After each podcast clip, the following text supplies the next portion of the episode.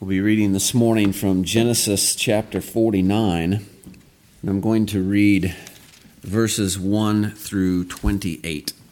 Genesis 49, verses 1 through 28. Hear the word of the Lord.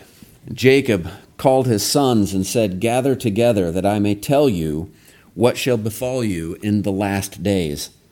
Gather together and hear, you sons of Jacob, and listen to Israel your father. Reuben, you are my firstborn, my might and the beginning of my strength, the excellency of dignity and the excellency of power. Unstable as water, you shall not excel, because you went up to your father's bed.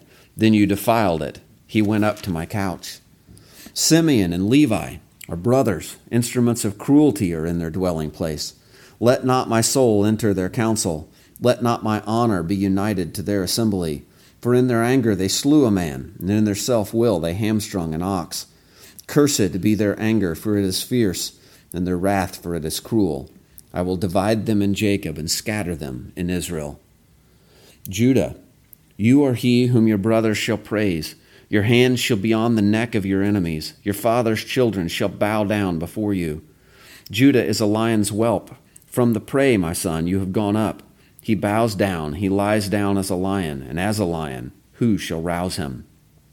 The scepter shall not depart from Judah, nor a lawgiver from between his feet, until Shiloh comes, and to him shall be the obedience of the people.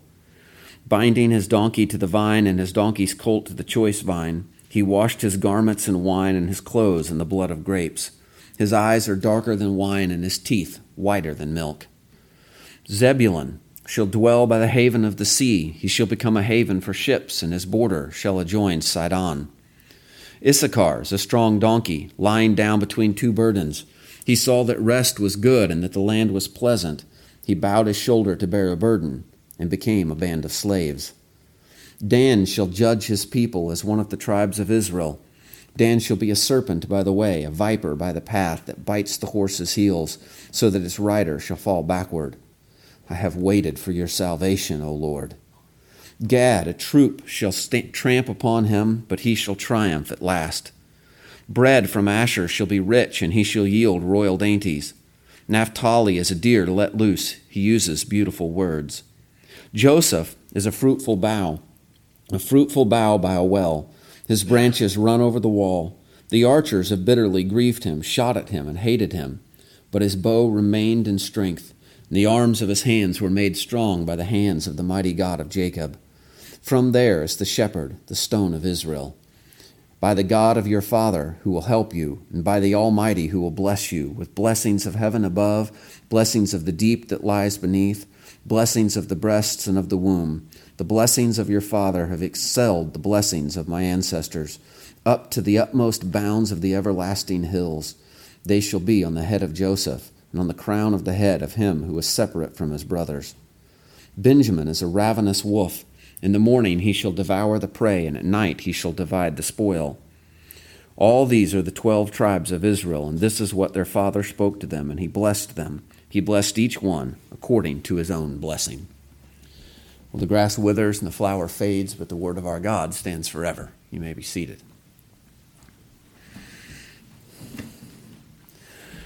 Who is Aslan? asked Susan. Aslan, said Mr. Beaver. Why, don't you know? He's the king, the lord of the whole wood. Is is he a man? asked Lucy. Aslan a man, said Mr. Beaver sternly. Certainly not. I tell you, he is the king of the wood and the son of the great emperor beyond the sea. Don't you know who is the king of the beasts? Aslan is a lion the lion, the great lion. Oh, said Susan, I thought he was a man. Is he quite safe? I shall feel rather nervous about meeting a lion. That you will, dearie, and no mistake, said Mrs. Beaver. If there's anyone who can appear before Aslan without their knees knocking, they're either braver than most or else just silly. Then he isn't safe? asked Lucy.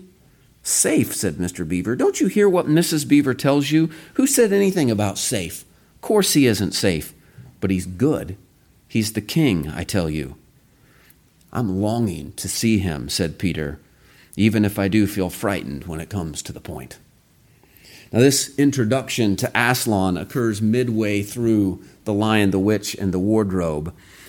Aslan, of course, is the Christ figure in the series, The Chronicles of Narnia. And, and there's no doubt that Lewis took inspiration uh, from biblical passages such as Revelation 5, verse 5, which says, But one of the elders said to me, Do not weep. Behold, the lion of the tribe of Judah, the root of David, has prevailed to open the scroll and to loose its seven seals. The lion of the tribe of Judah. It's clearly a reference to Christ there in Revelation 5. But where did Revelation get this idea of the Messiah pictured as a lion? Well, it comes from our text this morning in Genesis 49. In this chapter, we have the end of Jacob's story. He blesses his 12 sons who stand as the heads of the tribes of Israel. And depending on how your Bible is printed, you may be able to see that most of chapter 49, from verse 2 through verse 27, is actually set as a poem. It's poetic verse. This is Jacob blessing his sons, the children of Israel, and it's set in the form of a poem, and that's significant because we see this same format multiple times throughout the five books of Moses, the Pentateuch. Most notably, at the close of three major sections or periods of the history portrayed in these five books. Genesis 49 marks the close of the patriarchal narratives and the life of Jacob. Numbers 24 marks the end of the 40 years of wilderness wandering. And then Deuteronomy 32 and 33 mark the close of the giving of the law and the life of Moses. In each case, we have the last recorded words of an important prophetic figure Jacob, Balaam, and Moses. In each case, the prophet begins his poem by uh, calling for an audience to listen to him.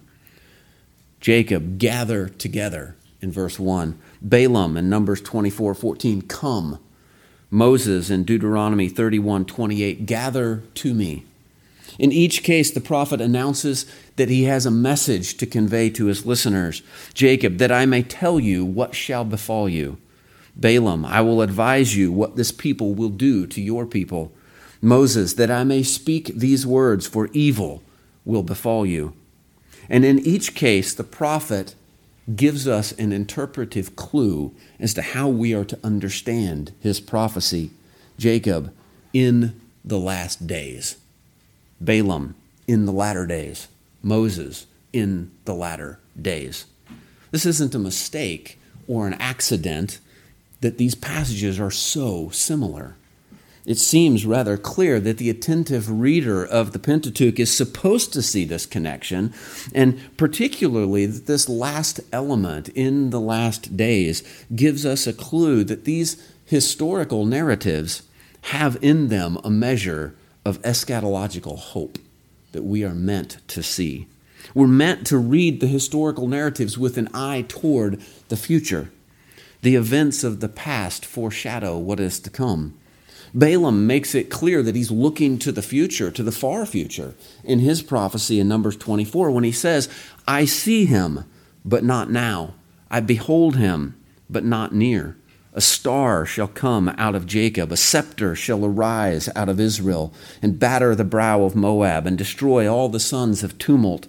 And Edom shall be a possession, Seir also his enemies shall be a possession, while Israel does valiantly out of Jacob one shall have dominion and destroy the remains of the city.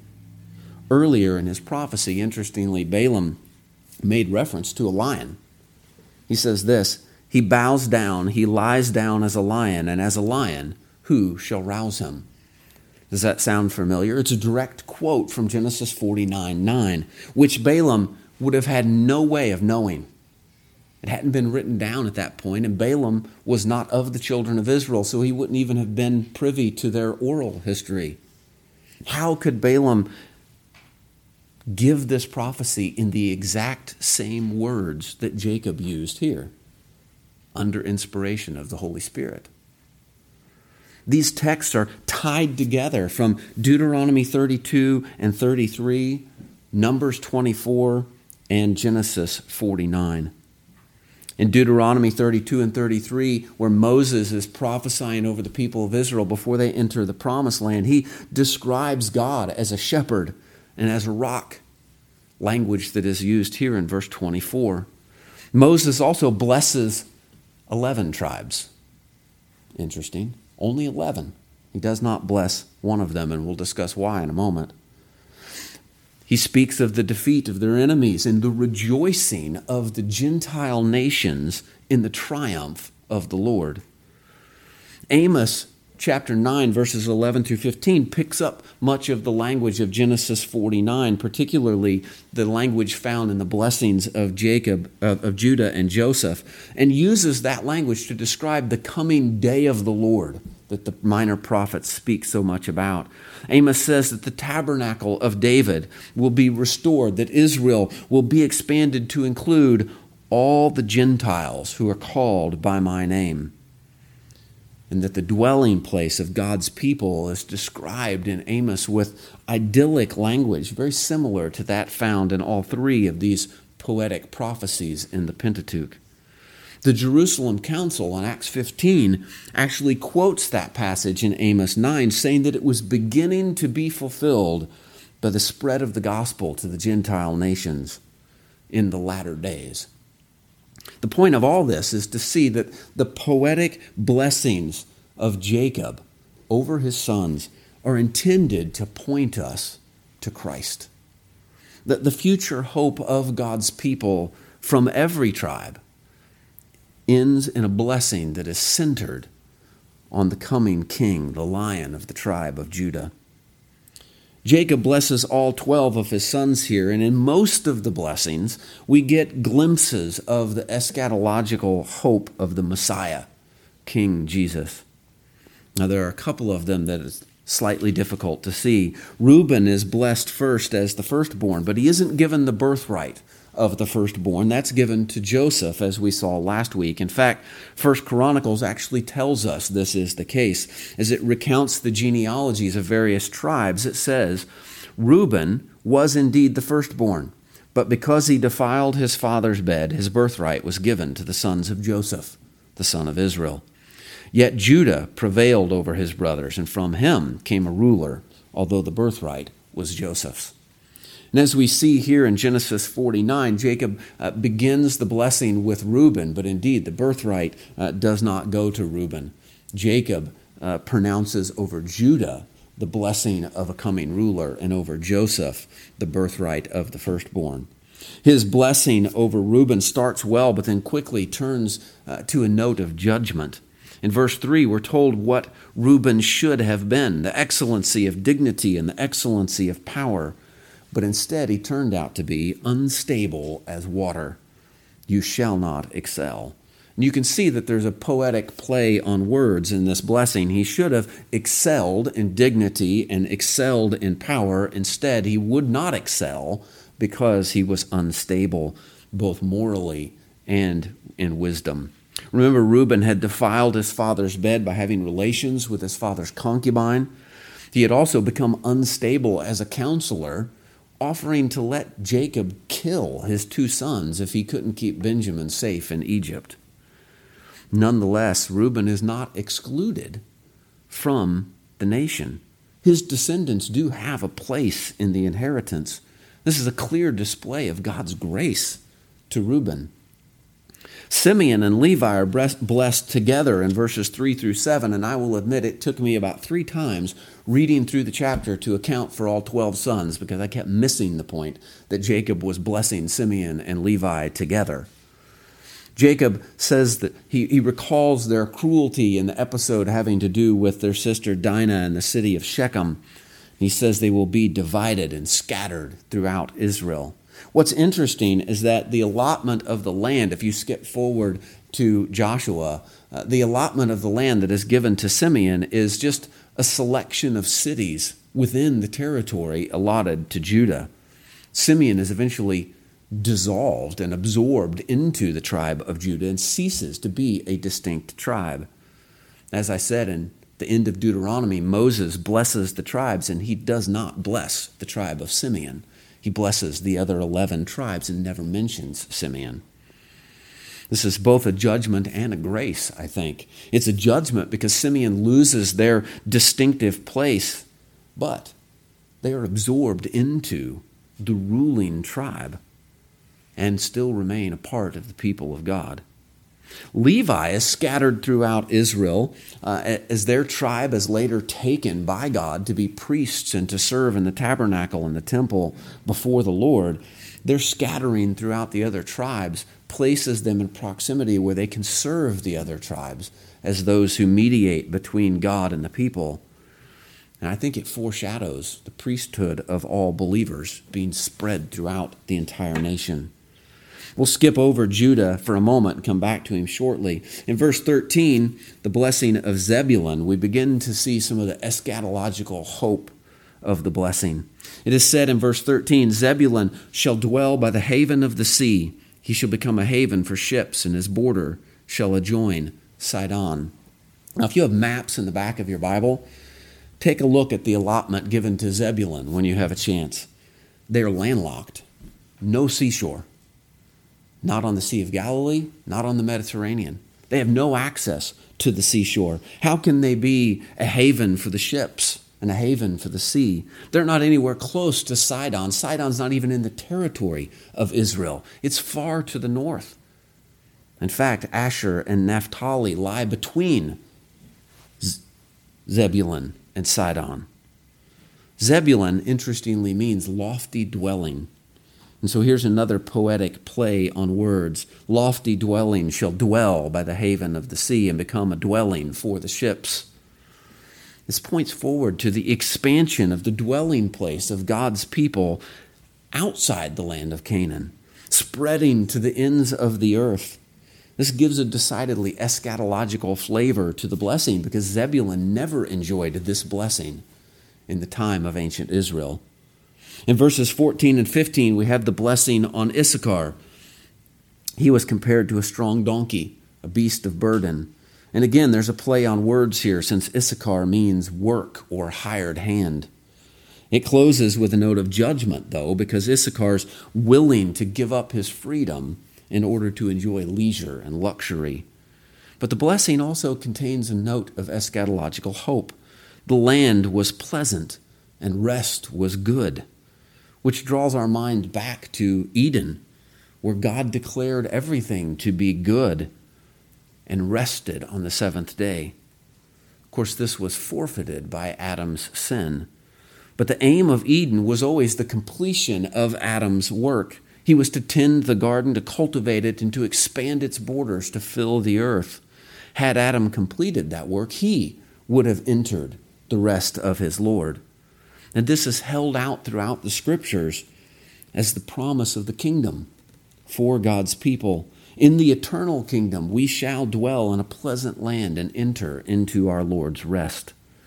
Issachar settled for something less here on earth. The next son to receive a blessing is Dan, and he's the first son of a concubine uh, to be blessed. And just as we saw last week with Joseph's sons, Jacob is careful to note that this son of a concubine, and therefore by extension the other sons of the concubines as well, are to be considered as one of the tribes of Israel. And again, there's a poetic wordplay here. Dan means to judge, and we are told that Dan will judge his people. Dan is a small tribe, uh, but one that is deadly to their enemies. Samson is the most famous judge to arise from the tribe of Dan. But ultimately, we know that judgment belongs to the son of Judah, who is Christ. And though Dan will have some success against his enemies, Jacob conclude, concludes his blessing in verse 18 by saying, I have waited for your salvation, O Lord. The future of the nation is dependent on God working their salvation. And that hope of salvation is centered on the promise of a king to come from the tribe of Judah. Gad is the next son to be blessed in verse 19. And the wordplay here is, is quite extensive. Gad means troop, and he will face a troop of enemies who will trample him, but he will triumph in the end. The New King James does a good job of retaining that alliteration that's in the original Hebrew. Gad, a troop, shall tramp upon him, but he shall triumph at last. The prophecy looks forward to a time in the last days, as Jacob said, when their enemies will be defeated. And again, that hope is bound up with the coming king. As Gad uh, is given this blessing, it's a picture, really, of the experience of God's people throughout time.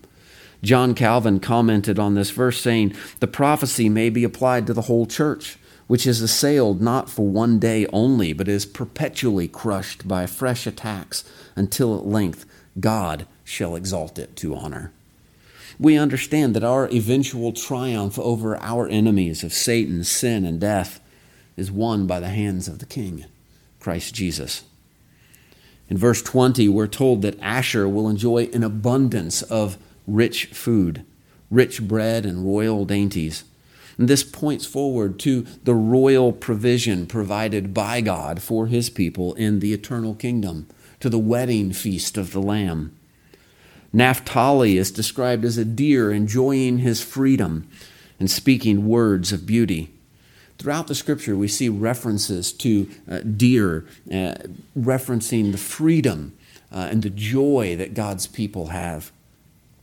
Habakkuk 3:19 says the Lord God is my strength. He will make my feet like deer's feet. He will make me walk on my high hills. And in Isaiah, we have a classic passage that Peter later or Paul later quotes in Romans 10, how beautiful upon the mountains are the feet of him who brings good news, who proclaims peace, who brings glad tidings of good things, who proclaims salvation, who says to Zion, your God reigns. There seems to be something of this in the blessing on Naphtali, who uses beautiful words, who proclaims beautiful words to his brothers. Then comes the blessing of Joseph in verses 22 through 26. Joseph is fruitful, fulfilling the promise of a multitude of descendants. Though he has encountered enemies, even his own brothers at times, yet he has persevered and prevailed. And he has done so only by the grace and the strength of God but his bow remained in strength, and the arms of his hands were made strong by the hands of the mighty God of Jacob. From there is the shepherd, the stone of Israel. It's the mighty God of Israel, the Lord as the good shepherd, the stone of Israel, who is Christ, that has persevered and strengthened Joseph. The blessings that he receives extend to the heights of heaven, to the depths of the ocean, and for breath it extends to the utmost bound of the everlasting hills. There is an abundance of blessing that exceeds all expectation and hope. The last son then to be blessed is Benjamin, and he is said to be like a wolf who takes his prey in the morning, devours it, but has enough abundance remaining in the evening to divide the spoils. Benjamin, in fact, has an impressive list of descendants who play key roles in the life of the nation, even to the spread of the gospel in the New Testament. Ehud, one of my favorite judges in the book of Judges, is from the tribe of Benjamin, as are King Saul and his son Jonathan. Esther and Mordecai are Benjamites, and of course, the Apostle Paul, who shares the gospel and the blessings of Jesus Christ with the Gentiles, is from the tribe of Benjamin. But notice the common theme running throughout many of these blessings. There's a common theme of prosperity, of abundance, spoken of in terms that evoke memories of the Garden of Eden and hopes of the eternal kingdom to come. John Sailhamer in his commentary says the focus of Jacob's words has been the promise that when the one comes to whom the kingship truly belongs, there will once again be the peace and prosperity that God intended all to have in the Garden of Eden. Nowhere is this clearer than in the blessing of Judah in verses 8 through 12. It's in the blessing of Judah that we find the central eschatological hope of the poem. For it's here that we find the hope of the Messiah. And as I said earlier, the future hope of all God's people, from whatever tribe they belong to, is found and centered upon the coming king, the lion of the tribe of Judah. In verse 8, we find that Jacob is, is going to ascend to rule, or Judah, I'm sorry. Judah, you are he whom your brothers shall praise. Your hands shall be on the neck of your enemies. Your father's children shall bow down before you. Judah will defeat the nation's enemies so decisively that his brothers will praise him for his deliverance, as if he is a warrior returning from conquest, and they greet him and praise him as he enters the city. And again, there's a word play here because the, the name Judah means Yahweh be praised. And here his brothers praise him. It's interesting that at this time in the nation's history, Joseph is the brother who has seen his other brothers bow before him, not Judah. But in the future, Judah's brothers will bow before him. And yes, King David will come from the line of Judah, and the people will sing his praises as he defeats their enemies. But that is merely a foreshadow, pointing forward to David's greater offspring. Israel will bow before the seed of Judah, who is the Christ.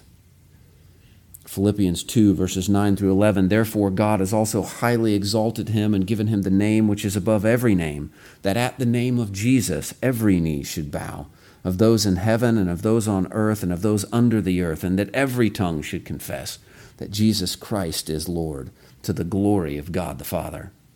David himself, the king who came from Judah, wrote psalms portraying the reign of Christ in terms that no earthly king could fulfill. Psalm 2 The sure decree I will declare, the Lord has said to me, Thou art mine only Son, this day I have begotten thee. Ask of me, and for heritage the heathen I'll make thine, and for possession I to thee will give earth's utmost line. Thou shalt, as with a mighty rod of iron, break them all, and as the potter's shard, thou shalt them dash in pieces small. In Psalm 72, he writes, His large and great dominion shall from sea to sea extend. It from the river shall reach forth unto earth's utmost end. Yea, all the mighty kings on earth before him down shall fall, and all the nations of the world do service to him shall. His name forever shall endure, last like the sun it shall. Men shall be blessed in him, and blessed all nations shall him call. David himself, his 21 heirs who sit on the throne of Judah up to the Babylonian captivity, the kingdom over which they reigned, could never live up to the, the grandness and the glory depicted in the Psalms that he wrote. As Michael Lefebvre writes, even though they were penned centuries before Christ came, the Psalms really are the hymns of Christ. He's the only one who could live up to the picture of the king presented there. In Genesis 49, this picture of, of, Judah reigning is extended in verse 9, where we are given the image of Judah as a lion. Judah is a lion's whelp. From the prey, my son, you have gone up. He bows down, he lies down as a lion, and as a lion, who shall rouse him? Judah is like a, a strong lion who has taken his prey, feasted, and now he rests. Who dares to rouse him? Benjamin Keach, one of our particular Baptist forefathers, explains that the lion is a very fierce, fearless, and terrible creature, especially when he is roused up and provoked by an enemy. Keach then references Isaiah 41 25, which says, I have raised up one from the north, and he shall come. From the rising of the sun, he shall call on my name, and he shall come against princes as through mortar, and the potter as the potter treads clay. That is, he's going to tread on his enemies as though walking on a road paved with mortar or clay. Keach then continues and says, Christ, when he is roused up by the cruelties of the enemies of his church and the cries of his people, will be very terrible. He will come upon princes as upon mortar, though now he seems still and peaceable like a lamb, yet the day is at hand when he will rise up like a lion to destroy and devour at once. Christ is the lion of the tribe of Judah, as it says in Revelation 5 5. In verse 10, this, this picture is completed with the image of this king who is to come from the line of Judah. It says, The scepter shall not depart from Judah, nor a lawgiver from between his feet, until Shiloh comes, and to him shall be the obedience of the people. A scepter is a symbol of kingship and of, of rule. A lawgiver is a ruler who executes the law in judgment. Twice in the Psalms, It is declared that Judah is the Lord's lawgiver in Psalm 60, verse 7, and in Psalm 108, verse 8. But Isaiah declares, For the Lord is our judge, the Lord is our lawgiver, the Lord is our king, he will save us. This lawgiver from the tribe of Judah would be both king and Lord, both man and God.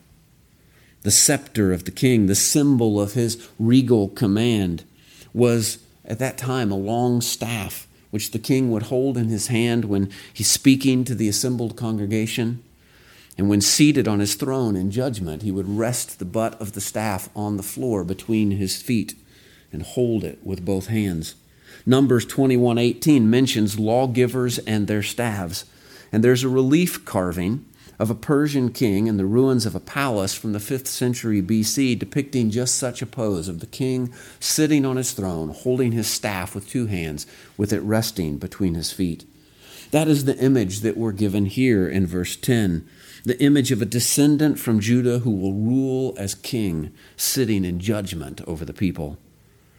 This phrase, until Shiloh comes, is an interesting one. It's used only here in the entire Old Testament. And Shiloh is simply a transliteration of the Hebrew word, it's not a translation. Should not be confused with the city of Shiloh that's mentioned uh, in later accounts as a different Hebrew word. And that was located in the territory of Ephraim, not Judah. Commentators don't agree on the meaning of the word here, but they do agree that it is likely a reference to the Messiah. They tend to agree that it has some relation to the Hebrew word shalom for peace, and maybe a reference to the Messiah as the King or Prince of Peace. Some have translated verse 10 this way The scepter shall not depart from Judah, nor the ruler's staff from between his feet, until he comes to whom it belongs. The nations will obey him. Now, this interpretation is based on Ezekiel 21 27, which says of the throne of Israel, Overthrown, overthrown, I will make it overthrown. It shall be no longer until he comes whose right it is and I will give it to him. The indication is that Judah's descendants will reign in Israel as kings. But ultimately, there will come a messianic king, the one who has been promised since Genesis chapter 3, whose kingdom and rule belongs to him. And when he sits on the throne, he will rule not just over Israel, but over the nations the final phrase of verse 10 and to him shall be the obedience of the people. We find that phrase echoed in the New Testament uh, in Romans chapter 1 concerning his Son, Jesus Christ, our Lord, who was born of the seed of David according to the flesh, and declared to be the Son of God with power according to the Spirit of holiness by the resurrection from the dead.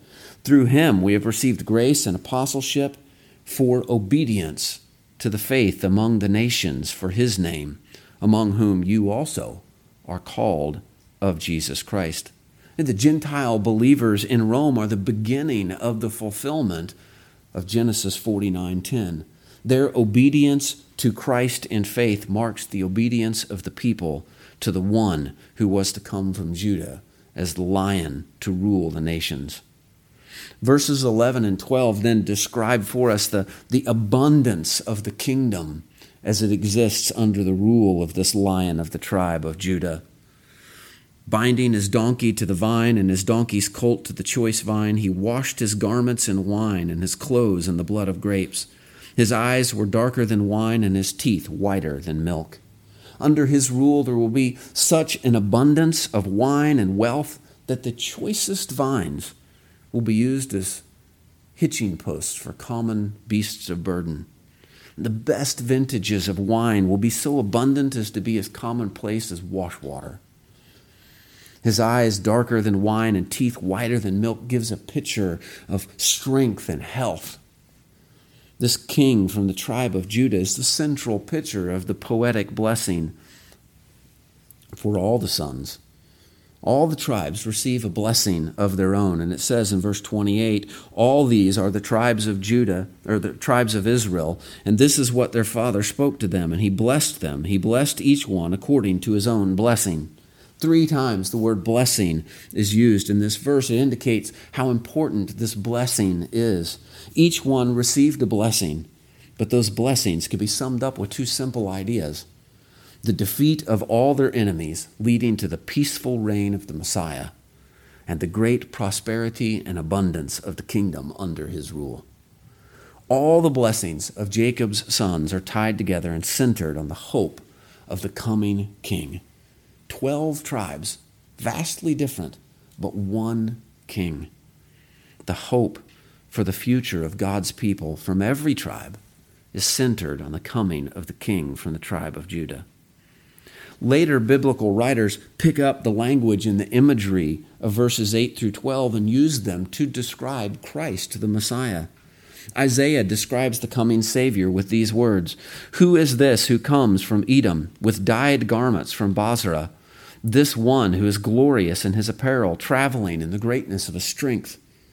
I, who speak in righteousness, mighty to save. Well, why is your apparel red and your garments like one who treads in the winepress? I have trodden the winepress alone, and from the peoples no one was with me. For I have trodden them in my anger and trampled them in my fury. Their blood is sprinkled upon my garments, and I have stained all my robes.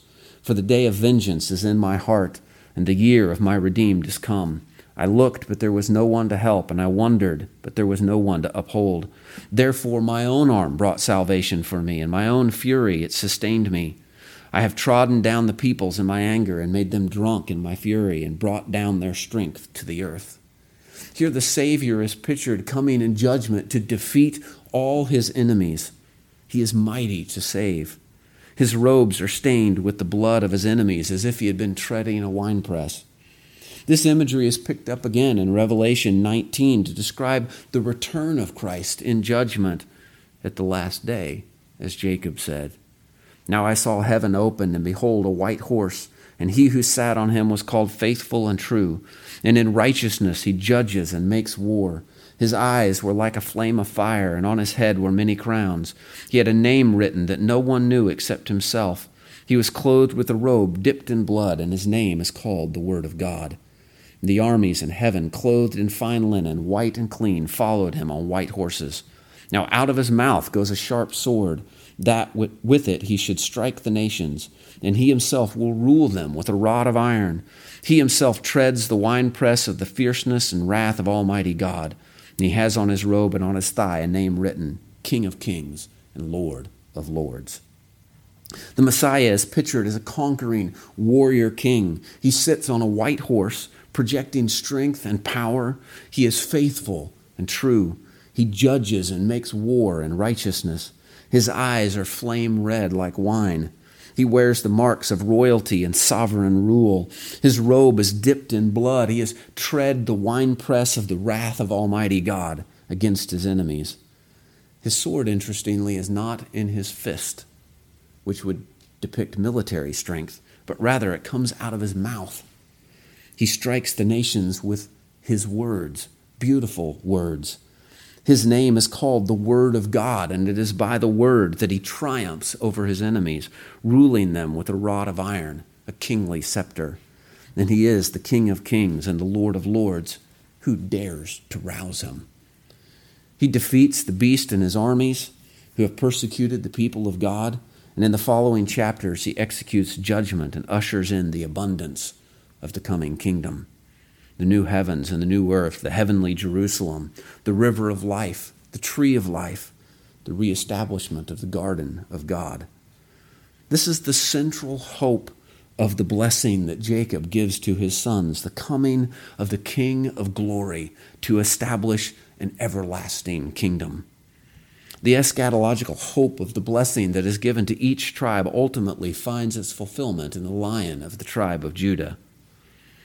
Justin Martyr, an early church father, uh, wrote a book that we call his first apology. It was addressed to the Roman emperor in an effort to persuade him of the truth of Christianity.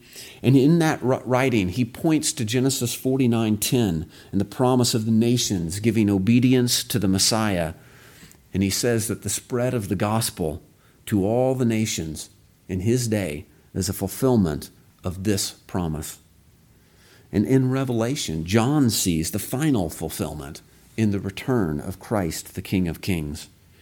Every tribe found its ultimate hope in the promise of the king who would come from Judah, not in their own blessing, but in the blessing of the Savior.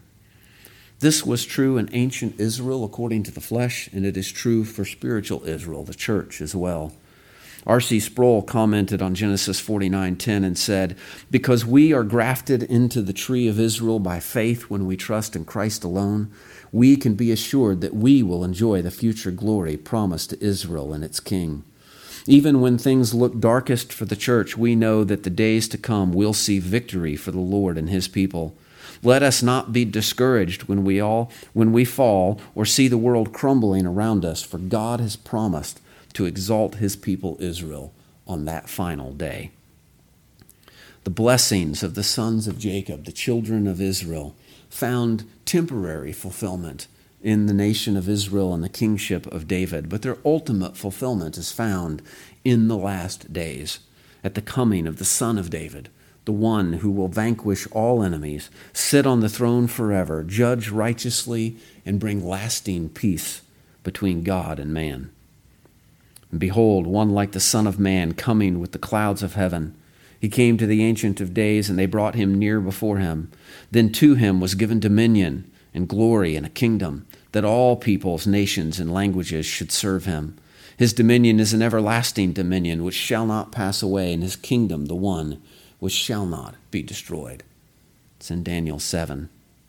This is the central hope and theme of Jacob's blessing on his sons. In fact, it's the central hope and theme of Genesis as a whole, even of the entire Bible the hope of the coming of Christ. Look to Christ for your hope. Put your trust in Him. Let, let your hope be found in Him alone for he is called faithful and true. Is there anyone who can appear before Christ without their knees knocking? Then they're either braver than most or just silly. Then he isn't safe? Safe. Don't you hear what I'm telling you? Who said anything about safe? Of course he isn't safe, but he's good. He's the king, I tell you. I'm longing to see him. Are you longing to see the king? I pray that you are, and that when he comes, you will see him as one who belongs to him and not as an enemy to be vanquished on that day. Let's pray.